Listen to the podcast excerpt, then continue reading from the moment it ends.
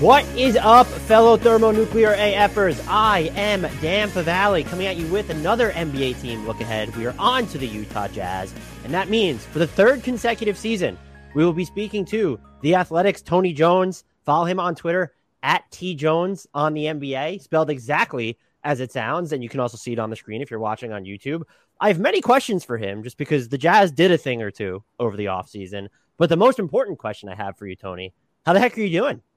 I'm doing good. I'm I'm here, and you know we're on the the, the cusp of another NBA season, so we're blessed to do what we love to do. So uh, we are we are we are one of the best blessed ones. So I appreciate you having me on. Ah, I appreciate you coming back a third time. You know, the first two I can maybe trick people into, but if you come back a third time, it's your fault. At that point, you know what you're in for on the podcast. Or that means I just like you. Yeah, that's not a very popular opinion, though. So I will say, while I am happy that we get to do what we do, this offseason, even though it was the longest one in three years, flew by for me. It didn't feel like it was the longest one. It felt like it was over. I could have used like another two weeks probably before getting into the thick of everything. I'm not going to lie. Yeah, I mean, that's what happens when, you know, there's so much there was a lot of there was a lot of going on this off season. So, especially with the team that you cover. yeah, especially with the team I cover, and there'll be a lot going on next off season too. So, yeah. Um. Yeah.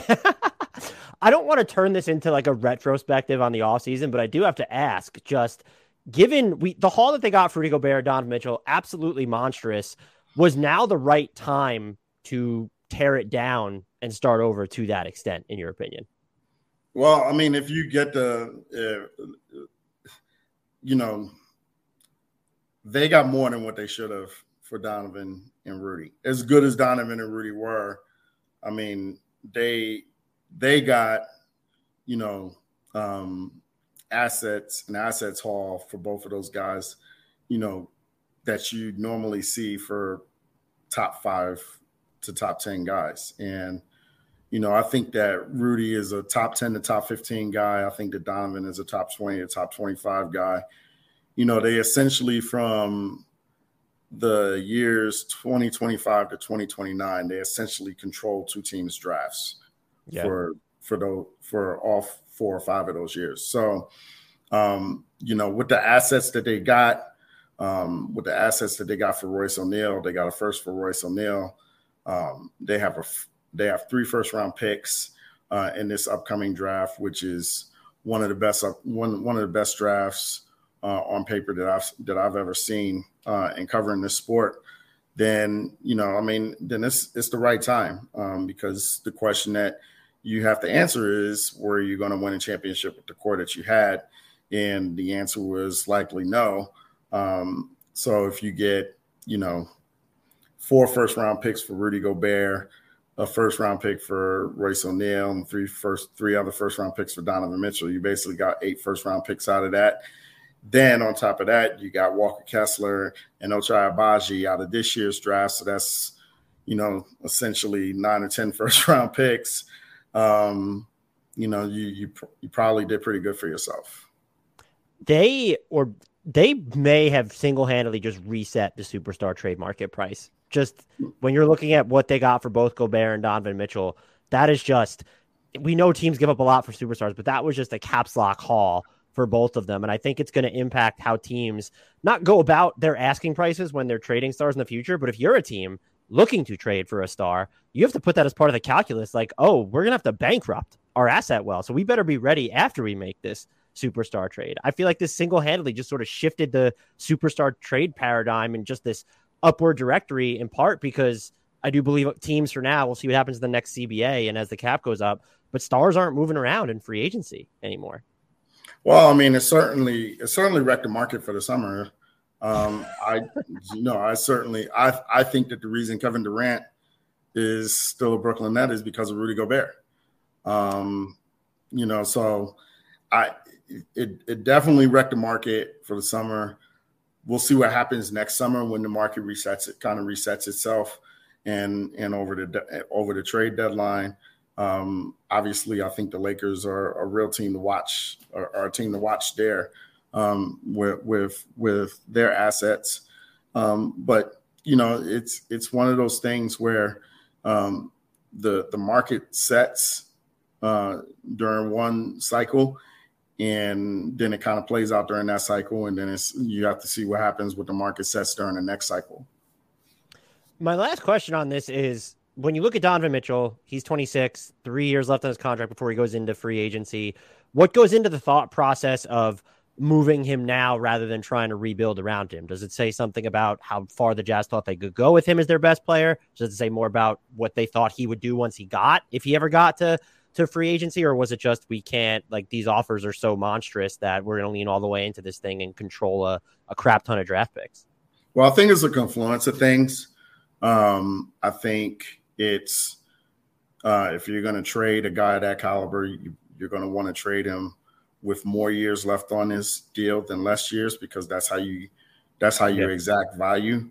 Um, he loses value the, the, deeper he gets into to the to the contract. Um, I think you know the second thing is um, you know and, and there are some there were some that didn't within the Jazz organization that didn't know uh, whether Donovan had uh, total 100% buy into what they were doing. And then there were some in the Jazz organization that, you know, just didn't know if Donovan uh, could be the, the, the, the, the piece on the championship team. Um, now, that being said, like I said, Donovan's a top 20 to 25 player right now. He's a year in, year out all star. Um, you know, and he's going to make Cleveland a lot better with the pieces that they already have.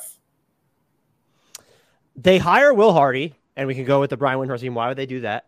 Um, but do you have any sense for stylistically um, how they're going to play under Will Hardy, like what to sort of expect from them this season and their, their play style? Well, they're definitely going to play hard. Um, oh, hard, Hardy. Okay, let me stop. That was corny, but uh, definitely going to play hard. But you know, I expect a lot of five out basketball um, uh, with Kelly Olynyk uh, at the center at the center spot. I expect um, I expect the Jazz to shoot a take take a lot of three point shots. Um, you know, definitely you know motion offense. Um, you know, I expect as as uh, we get into year two, year three, the Jazz prioritize uh, positional length and athleticism, um, which is a little different than uh, the Quin Snyder regime. Um, you know, and I, you know, I, I expect, you know, Will's teams to be competitive. Uh, he's a really competitive guy. Uh, he's a guy that uh, I don't think that he'll react to um, uh, less than 100% effort.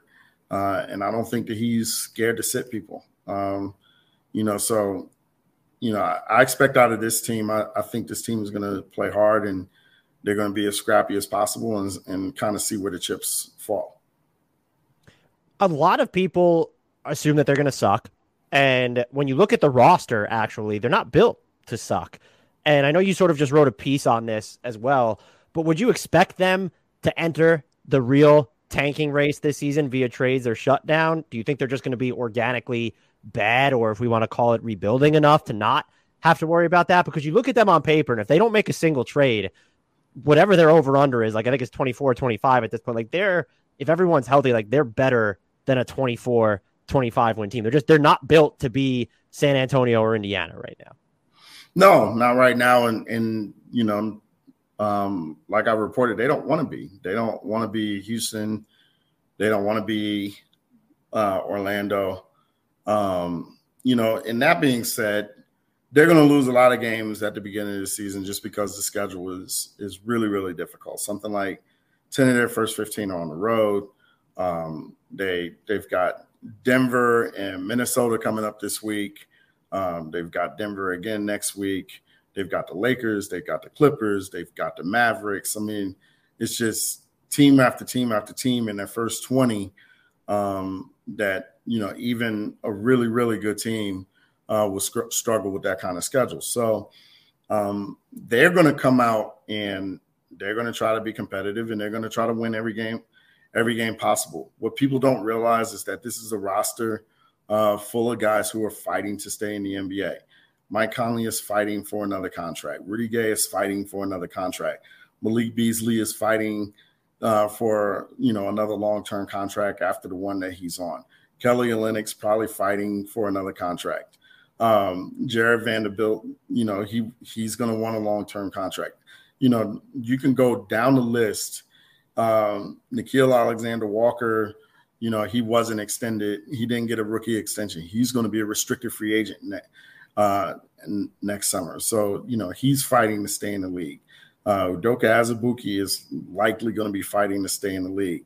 You know, same thing for Leandro Bolmaro. You can go down the line, and this is a unique roster in terms of guys who uh, are are fighting for something in their careers. Right now, if you know, I had to, um, you know, close my eyes and think, you know, the only uh, the only guys on the Jazz roster who are really actual comfortable um, in terms of where they are in their career is, you know, probably Lauri Markkanen um, and Walker Kessler and, and, and Ochai Agbaji.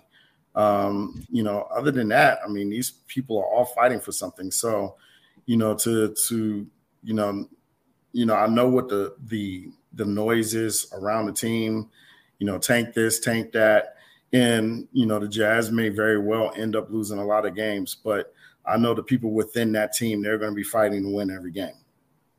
I do think a lot of people mistake tanking for happening too much on the court when I think a majority of it happens off the court with the mm-hmm. moves that teams make and the front office. And I would, my callous perspective is that they do need to play that game because when you look at this roster and you sort of touched upon a little bit, there's like a little bit of transience to it where you're talking about guys in contract years, guys who just don't profile as long term keepers. And so does that make this challenging in year more challenging than usual in year one of a rebuild where there's not, yeah, you can look at Agbaji and um, uh, Kessler and, and think that, well, we want these guys around long term. And you did just have Collin Sexton, but you have all these other players that I just don't think factor into the bigger picture. Is there a certain challenge of not being able to point at a guy or two and be like, these are who we plan to to rebuild around? Because this is just right. very much like stage one of the the rebuild from scratch. Well, and, that, and that's the thing. I mean, that that's more reason to to realize, you know, how how this team is going to come out and try to be competitive because – you know, they're not auditioning. They're not only auditioning for the Jazz, they're auditioning for the rest of the league as mm-hmm. well. If you, you know, close your eyes and you look three years into the future, look into to the year 2025, that's three years. How many of these guys are likely to be on the, with the Jazz? You know, maybe three if we're lucky. Maybe. Right. You know, um, yeah. I mean, there even there was even talk. I mean, you look at Sexton and Markkanen, people view them as like, oh, that's players that the Jazz want to reroute later. Are either of those two though like? Do you get a sense or the organization valuing them long term, or about just the type of impacts they have um, on this team? And I think Sexton immediately is the most polarizing one. He misses most of last year with his injury. Doesn't really have a ton of suitors in restricted free agency. We're talking about someone who just recently averaged 24 plus per game, points plus per game, shot over 50% on twos, a nice clip from three. And so, is there any sense of like, does this organization view him as maybe a long term keeper, or is this very much just sort of like a, a stopgap? Well, they signed him to a four year deal uh, for $72 million. But I think that every single player that's on this team right now, uh, from one to 15, is going to have to prove um, that they're a long term piece. So you go from the top down, Lauri Markkanen, Collin Sexton, Jarred Vanderbilt, you know, all of those guys are going to have to prove that they're long term pieces. Malik Beasley, he's going to have to prove um, that he's a long term piece because um, the roster spots are going to start being, they're going to start dwindling really quickly. You've got three first round picks next year. The Jazz, even if the Jazz trade one of them, they're likely to use two of them. That's two roster spots right there. They've mm-hmm. got they're going to have 30 35 million dollars um in in salary cap space. You know, so that's you know, three or four more roster spots right there. So right now conservatively, we're talking about six new players on the team next year that are not on the team right now. So that means conservatively, we're we're talking bare bones that's six guys that are on this roster this year that are not going to be here next year. So, I mean, you can see, you know, how how how quickly this turnover um, is is going to take place. So if you're Collin Sexton, if you're Lauri Markkanen, if you're you know even if you're one of the old heads, even if you're Mike Conley or Rudy Gay or Jordan Clarkson, somebody like that, you know, they're going to have to prove individually, each one of them, um, that they're part of the plan going forward. So, you know, I, I, you know, to be honest, I think that probably, you know, the, the two that I would, you know, the two or three I would safe be safest to say uh, are Lark, uh, are Markkanen uh, along with Kessler and Agbaji. Um, but even with you know Walker Kessler, what happens if the Jazz get the first pick of the draft and they get Victor Wembanyama? Then you know all of a sudden, if you're Walker Kessler, you know you're you're a backup for the rest of your career with with this team. You know, so I mean it, it's it's definitely one of these things where um, you know you can talk collective all you want to. You can put your you know you could throw your hands in the team huddle, say one, two, three jazz, one, two, three team, all you want to. But I can guarantee you that every last one of these guys are going home every night and they're like, you know, what can I do to prove my worth, you know, not only to the Jazz, but the rest of the NBA.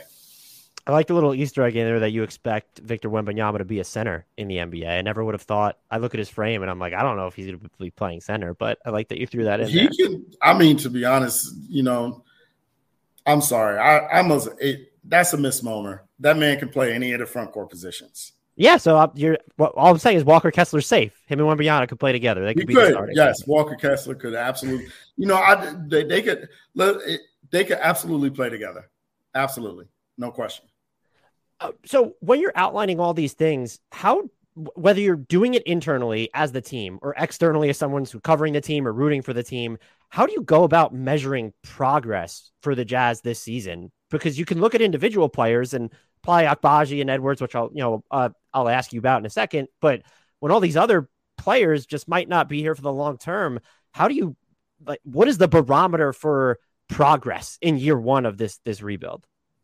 Well, definitely Will's system. You know, um, definitely the, the the system offensively, defensively definitely the culture that's set in the locker room and on the floor. Um, definitely Walker Kessler's individual progress. Um, definitely Ochai Agbaji's individual progress. And Agbaji is farther behind Kessler. Kessler's far further along right now than Agbaji is. And, you know, Collin Sexton's progress and Lauri Markkanen's progress. You know, all of those guys who are, you know, 25 and under, though their progress, um, you know, Leandro Bolmaro, Nickeil Alexander Walker, you know, Talen Horton Tucker. I mean, there's a ton of young guys uh, on this team that, you know, you can develop and then, you know, maybe one of them hits.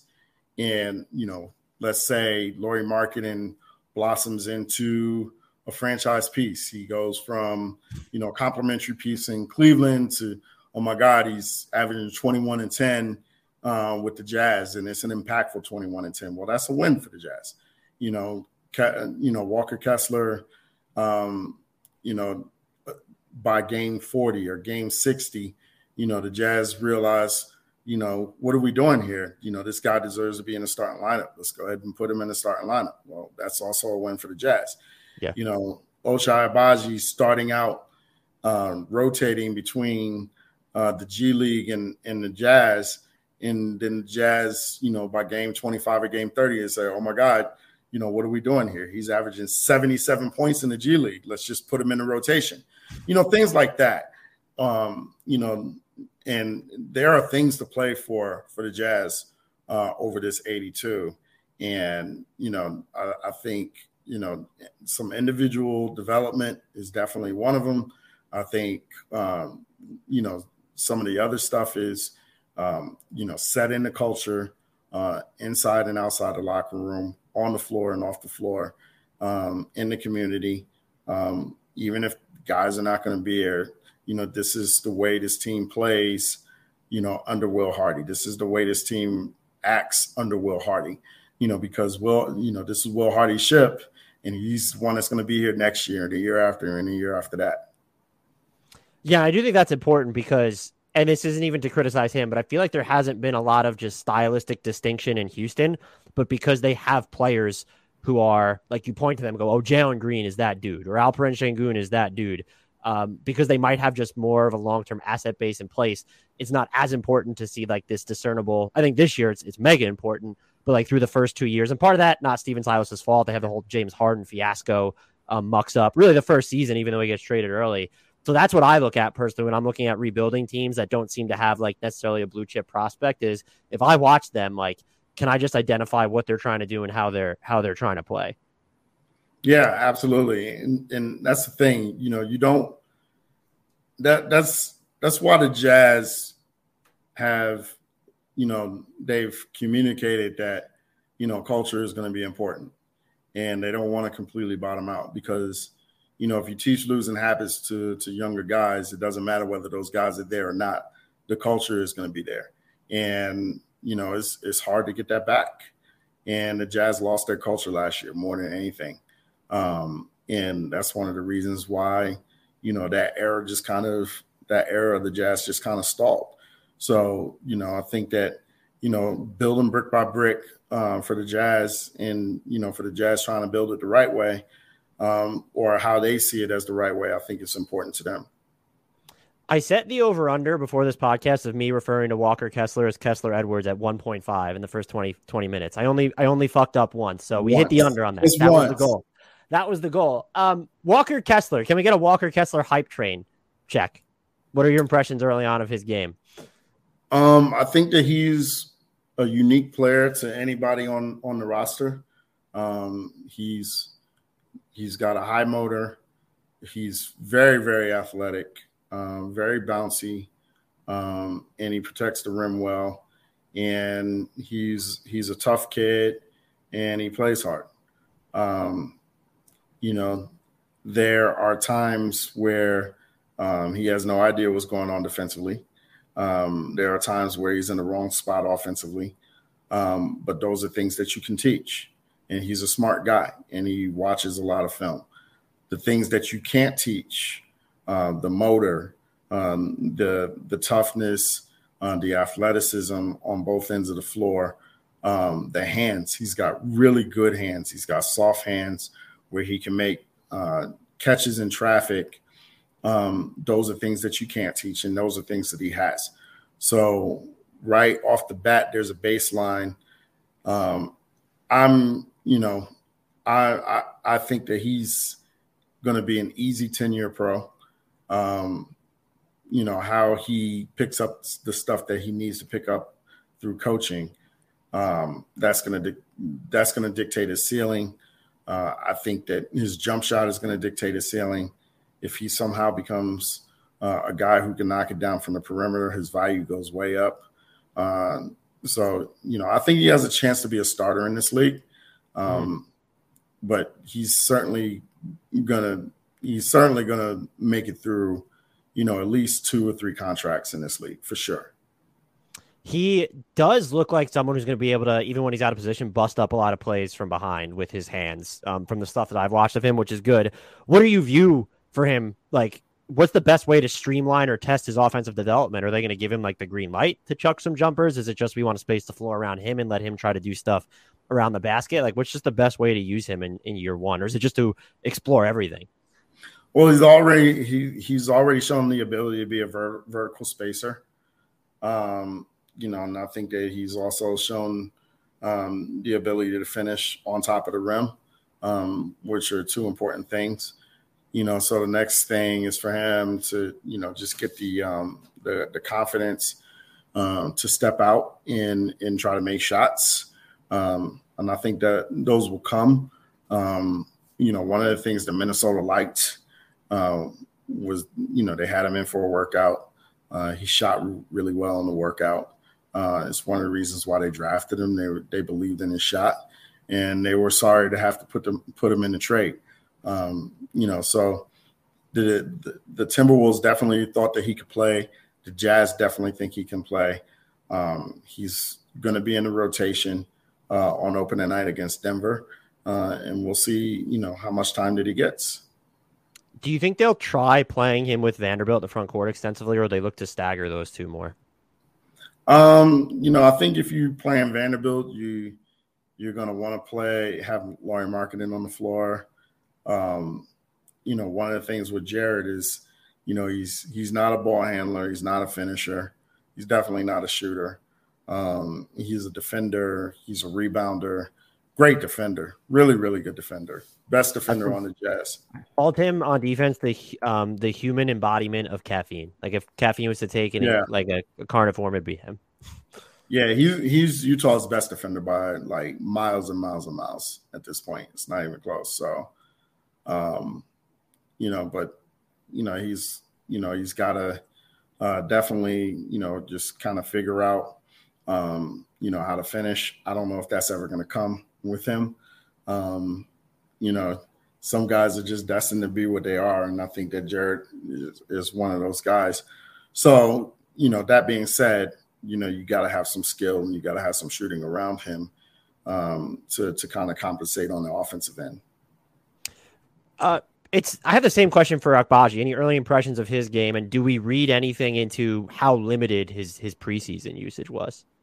Oh yeah, you can read into it. I mean, he's not in the rotation, so I just, you know, I mean, you know, you like it's definitely, you know, it's it's it's kind of not a secret you know, with the way he's played. I mean, so, I mean, with the, how many minutes he's played, um, you know, he's, you know, I, I think that, you know, he's done some stuff well. I think when he's on the floor, you can, the athleticism pops. You can see the athleticism. Um, you know, but I think that he's, you know, I think that he's going to have to develop some stuff uh, to get on the floor. And, you know, some of this is just a numbers game, right? Like, you know, Ochai is a two three. You know, they they're playing Lauri at the three. They're they have playing, so many guards.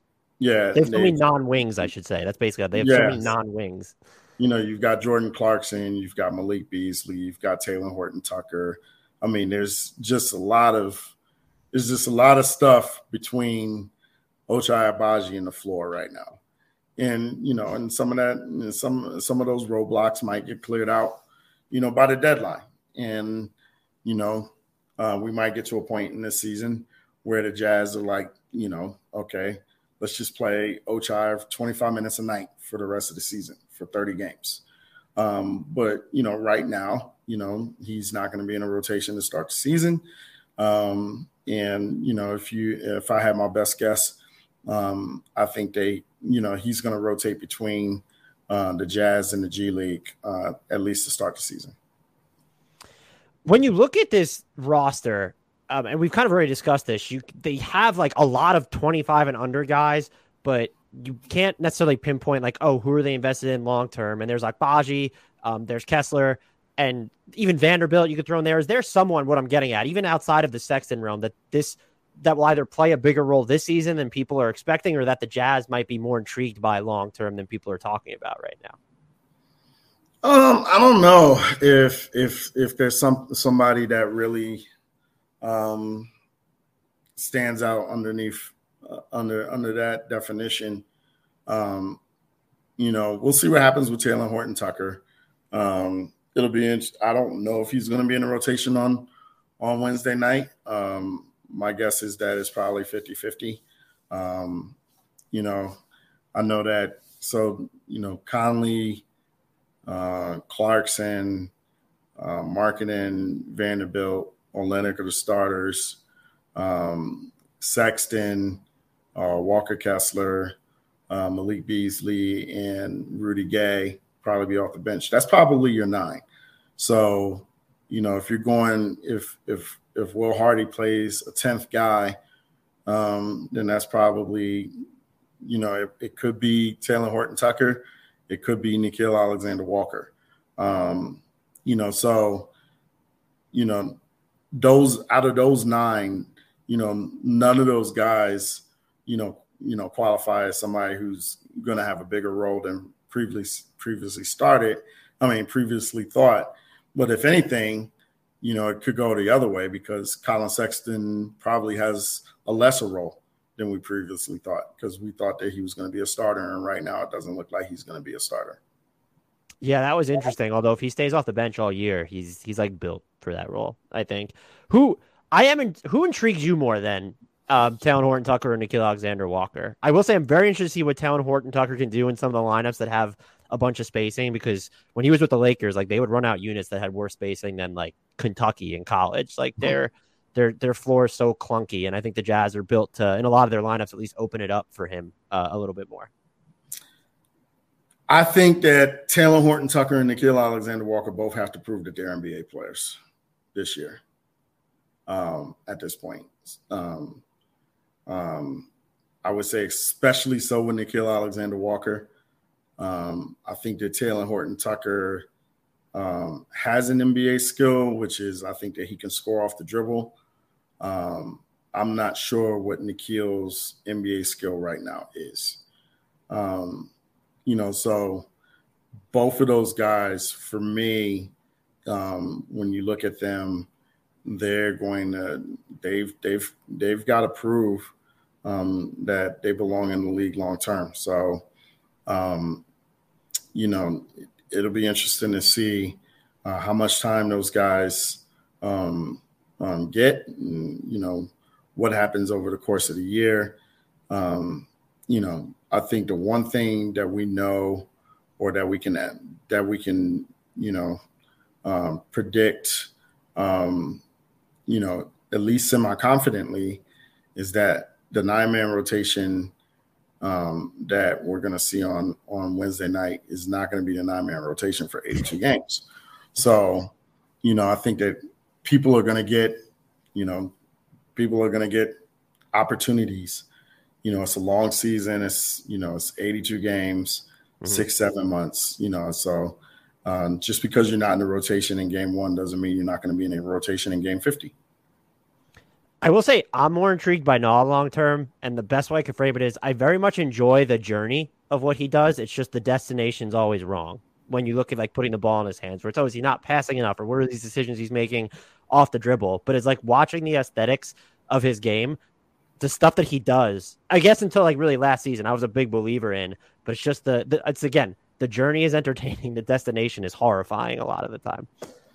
Yeah, I mean, you know, look, you've you've got to be able to hang your hat on with something with something in NBA.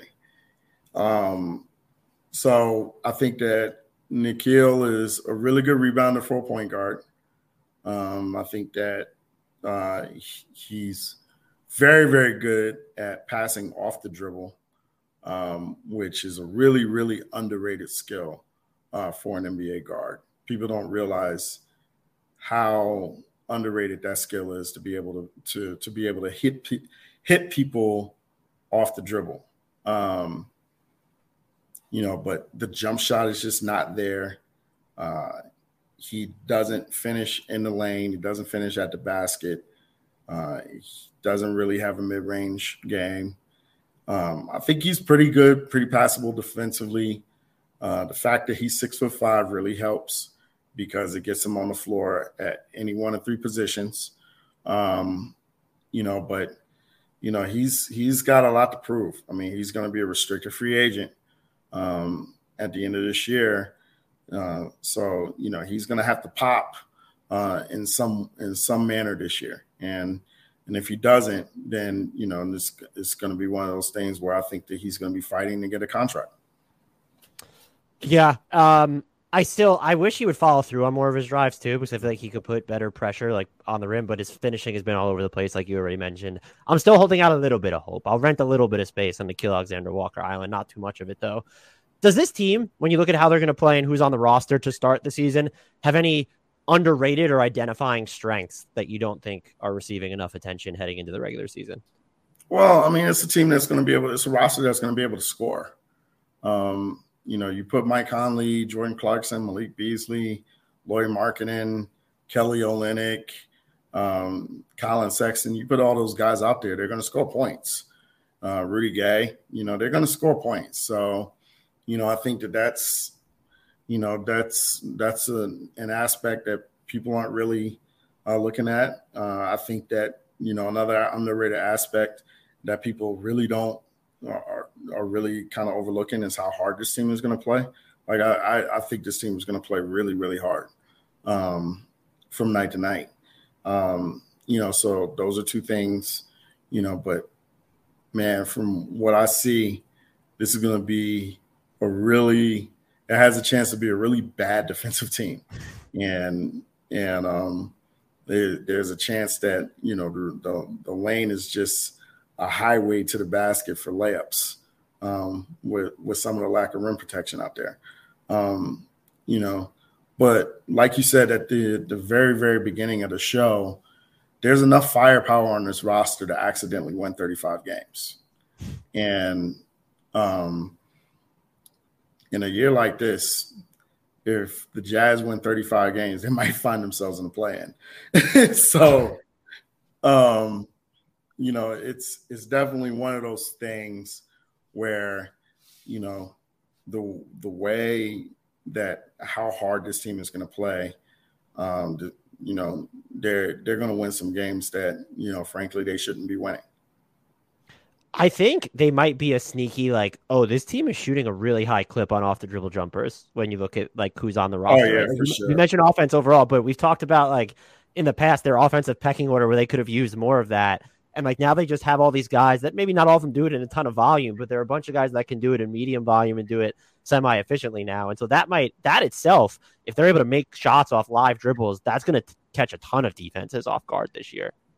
Yeah. Yeah. Well, especially Jordan Clarkson. He's, he's Mr. Three point, three point shot off the dribble. So, um, you know, Clarkson, uh, Beasley, um, listen, there, there are three or four guys on this team um, that you know are capable of putting up 20 points a night. I mean, you know, Cox, um, Sexton did it um, like two years ago, or was it a year ago? No, two 20, years ago. Yeah, two years ago. Yeah, Sexton did it two years ago. Um, I think Lauri Markkanen is capable of doing it. I think that um, Beasley Beasley did it a couple of years ago. Um, Jordan Clarkson is capable of doing it if he takes enough shots. So um, you know, there's there's there's scoring on this roster. I am very interested to see what Sexton can do with the spacing they have the ability to give him. And uh, I have a question on Clarkson. Actually, is this you know he has the player option for next year? Um, is this someone that they could keep around as sort of a, a vibes guy for the rebuild? Because when you look at his age, it doesn't necessarily align with what they'd be trying to do. But he seems to really enjoy it in Utah, which I think is you know kind of a big deal.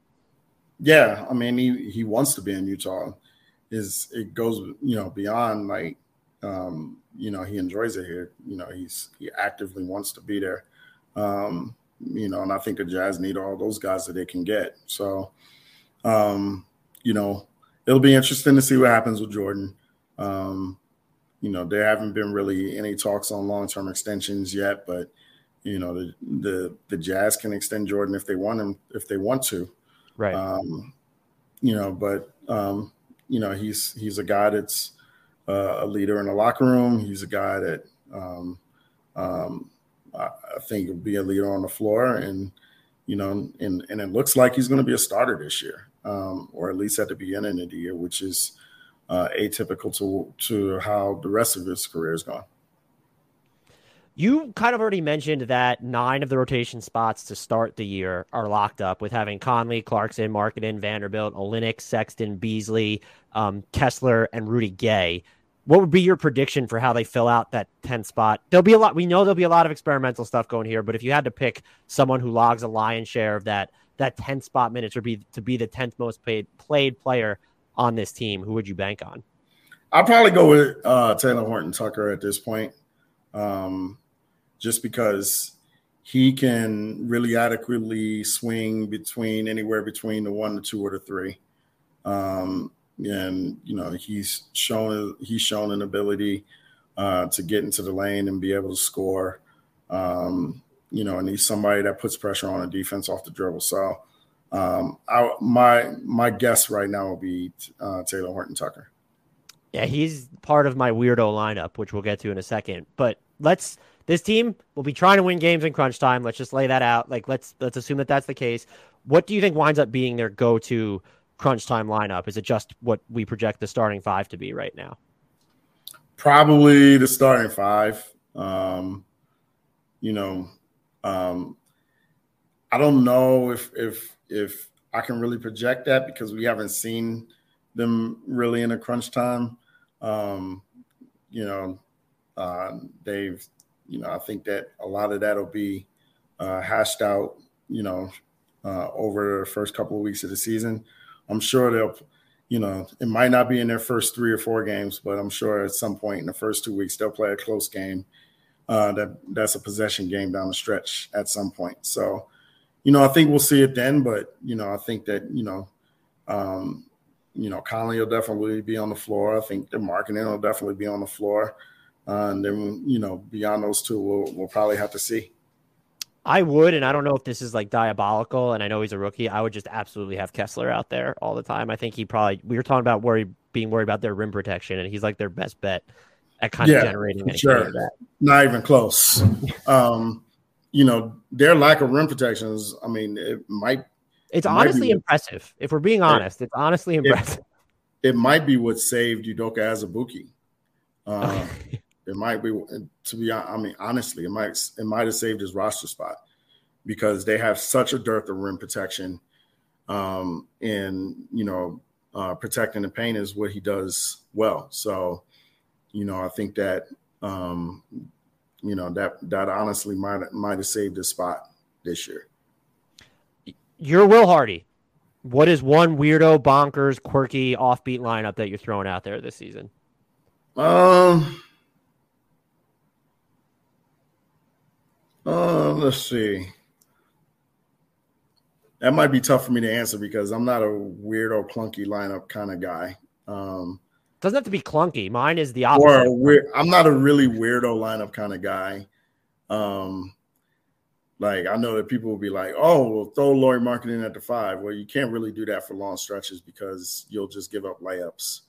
Um, you know, um, I, I think that okay, so um, I can give you mine if you want to munch on yours. No, no, no. I want to. I want to fit. So Mike Conley, um, Jordan Clarkson, um, um, Mike Conley, Jordan Clarkson, um, Lauri Markkanen, Rudy Gay, and um, you know, uh, Udoka Azubuike. Okay. I just, yes, I just thought because you have you'll have two Throw shooting the inexperience with the vets. I dig it.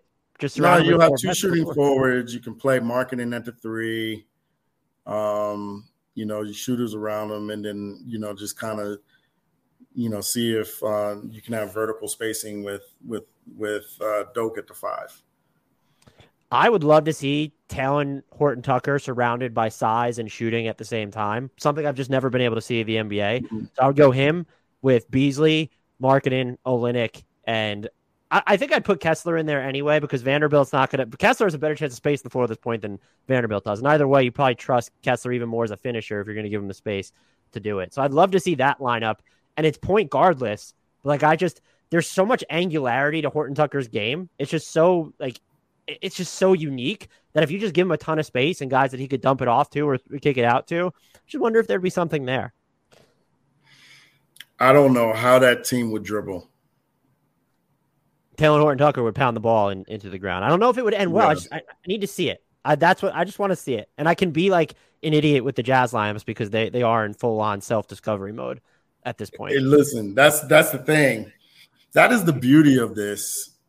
Like, you know, it's so, it's so much self discovery to be had, you know, for this team this year because, like, you know, there's there's no expectation whatsoever in terms of wins and losses um, it's just like, yeah, go out there and just, you know, kind of have at it. So, you know, I mean, you know, I'm halfway kidding with this, but we might see Lauri Markkanen play the point at some point this year. Do it, do it, or do it. I would be absolutely here for that. I don't I'd do it. Play play Azubuike with Kessler and Vanderbilt, Markkanen and Olynyk, and then Markkanen has to be the, the point guard in that situation. Just get it yeah. done and see what happens. I have two over unders for you.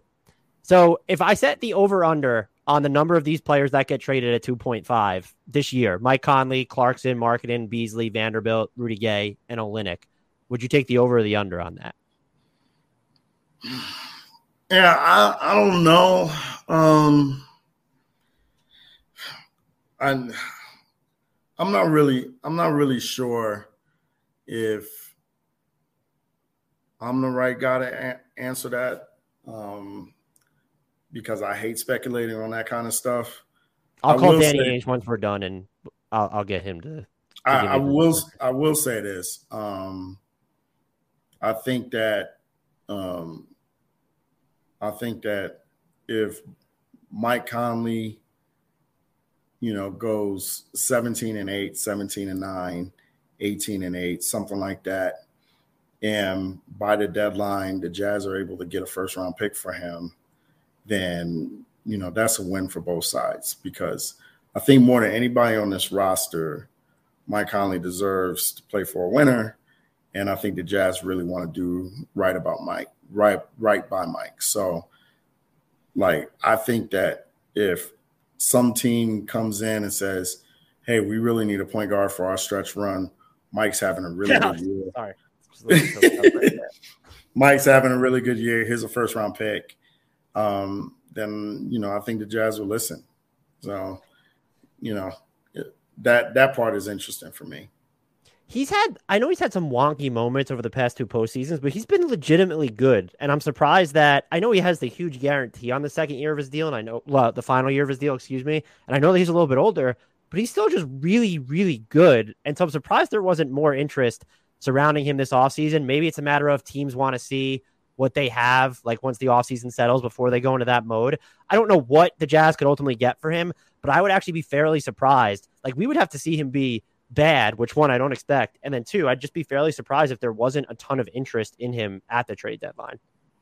Yeah, well, he's he's somebody who I think is still a starter in this league, um, um, for sure. Um, and and he's, you know, he's still really really good. He's I think he's the best player on the team right now, and um, you know I think that he's going to have a really good year. Um, you know, because he's playing for something. Uh, so you know, I think you know I think that you know he's should have had more value on the market. Um, you know, but you know I think that if he stays healthy, I think he's going to have a big year. I my conspiracy theory is is that the Magic are going to fall ass backwards into contending for a play-in playoff spot, and then Mike Conley would just be perfect for them when you look at the guard play that they currently have to choose from. So that's just the team that I'm randomly because everyone wants to mention Dallas and these other teams. I need to go off the beaten path a little bit, and I'm just like, you know what, Orlando viewing him as sort of a short-term solution because they're better than expected. That's the team I have my eye on. In part because Charlotte sucks. They're going to suck so much that I just think like one of probably Orlando is the team I'm just looking at these. It's like, oh, they're going to outperform expectations by quite a bit. You don't look at Chicago and get sad. Yeah, I definitely look at Chicago and get sad. Well, you don't look at Chicago oh, as for, a team that can use Mike Conley. I guess if we don't think Lonzo is going to play this season, their salary stuff is just so weird that I just don't know who you end up trading for Mike Conley. Like, are you trading Vooch for Mike Conley? That gets really weird. You're not going to trade yeah. DeRozan or LaVine for Mike Conley. Um, right. Right man, you just depressed me. The Bulls are sad. I miss Lonzo already. Um, well, they're, starting Ayo at the point. I do love him. I do like him too, as well. He does like literally everything. Like he was defending yeah. like fours and fives last year. He was just all over yeah. the place. Yeah, for sure. This team's over under as we record is 23 and a half wins. Now, I wouldn't I would steer clear of anything jazz related this year, but would you go over or under on that? Uh, I think I go over. I'm somewhere between 29 and 32 wins with them because I, I just think that they're going to play hard enough and they have enough talent on the roster to to win to to win to win some games. Um, you know, I I think that there's a chance that they are four and 16 in their first 20 with the record. I mean, with the the, the schedule that they they have. Um, but I think that they're going to win some games on the back end uh, with the talent that they have, uh, unless they really purge themselves uh, by the trade deadline. So I I'll agree that 32. Yeah, I would agree that this is low. I just, and you don't like speculating, so that's fine. I will be flabbergasted if Danny Ainge does not have the purge at some point. I'm just, uh, that's what I'm expecting, and that's what leads me to go under. And also because you had mentioned before, I saw you mentioned it somewhere else where you came on here about how difficult the opening schedule is. And that sort of allows you to rack up right. early losses while right. still being not terrible. So I'm right. just, I think I'm trying to manifest Jazz's fans' hopes here too, because a lot of them have been my mention saying like, "Oh, we're going to be too good. Don't let us be too good." And I'm like, you know what, Danny Ainge has got you covered. You're not going to be too good. But that is, you know, and and my uh, and what I would say with Jazz fans is, you know, only one team is getting Victor Wembanyama, and Scoot Henderson you know, looks pretty good. I'd take him I mean, as a. Con- it doesn't even matter with Scoot Henderson. This this this draft is so loaded that it's going to be, you know, unless your scouting department really sucks it's going to be hard to come out of this draft without a really good prospect. So Phoenix Suns fans should be really happy that they're not going to be in the lottery this year. is basically what you're getting at. Um, uh, yeah, I mean, there's just there's just guys all the way through the first round. This this is, I mean, you know, I, you know, I know sometimes it sounds like lip service, but this is really a draft that's just, um, just kind of, you know, generationally deep with with with uh with guys who can play. Is there like a team or teams in the West that you'd be willing to say, okay, they're definitely going to be worse than the Jazz this season? Not even making a like necessarily a prediction, but you're so confident. Like I think there's probably the Spurs. Like they just seem like they're going to be like maybe one of the most flagrant take jobs in the league, and then like maybe OKC. I go back and forth on them because Shai's really good. They don't have Chet Holmgren. Um, the West is just it kind of gets weird at the bottom. Yeah, I mean, you know, I think maybe maybe Houston, you know, maybe OKC, maybe uh, maybe San Antonio, but you know, I I even think that if you keep San Antonio together, I mean, they they have stuff there, like Keldon Johnson and Devin Vassell, like those guys are good players. Yeah, and they're, they're really good players on the wings. Um, you know, so I mean, Jakob Poeltl, you know, he's he's a guy that you know uh, who's a definite starting starting center in this league. Um, they have guys who can shoot the ball, and you know, so I, I definitely, you know, I, I, I definitely like what they're what they're doing down there.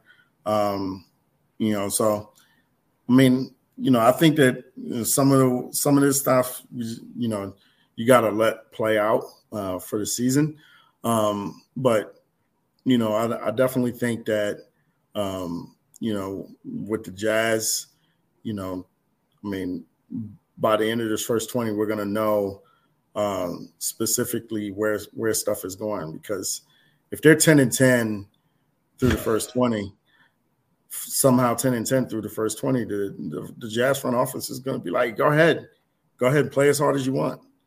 And if they're 2 and 18 through the first 20, you know, the Jazz front office might, you know, say, hey, Mike, you know, look, you know, go uh, go on this vacation to the Caribbean for, for two or three weeks. You know, we're just gonna say that you have a sprained ankle. So, you know. Is there anyone or anything about this team we didn't discuss uh, that you think needs to be be discussed? Um, just that I think it's it's really imperative for uh, the the the Jazz to get this rebuild right. Um, you know, they got the rebuild about 85% right. Um, and that got them to the best record in the league in 2021. And because they did not get the last 15% right on the margins, um, that era fell apart. Um, with a small market, the way you are with a small market, there's no margin for error or very, very little margin for error. Mm-hmm. So, you know, the Jazz are going to have to not only get the big stuff right in this next rebuild, but they're going to have to get the little stuff right as well. I do think they're off to a good start with the big stuff. Just you give yourself as many bites of the draft apple. And you right. mentioned how much they control with Cleveland, Minnesota, plus their own. Odds are, like you're gonna have some really, you know, red carpet level picks here. And I think that to me is the best way to start rebuilding. And then you're right on the little things because there was just so much just extracurricular shit surrounding this team at one point that just was very uncharacteristic of a team that was supposed to be as good as they were, and they always felt like they were. It wasn't even. I wouldn't even. They were half a player short of like winning a title all the time. I felt it's just like, and right. it could have been more than that in some years, but it was never this huge glaring hole. It was well, if they had like a half a player better, they would have right. maybe have won a championship. And so like that's that has to sting to think about too as you usher in like this next era. Well, that's the thing. I mean, you may raise a good point. You know, um, with this team, so with the last era, you know, the highest draft pick that they had was number five, and they picked Dante Exum. So they missed on that, right?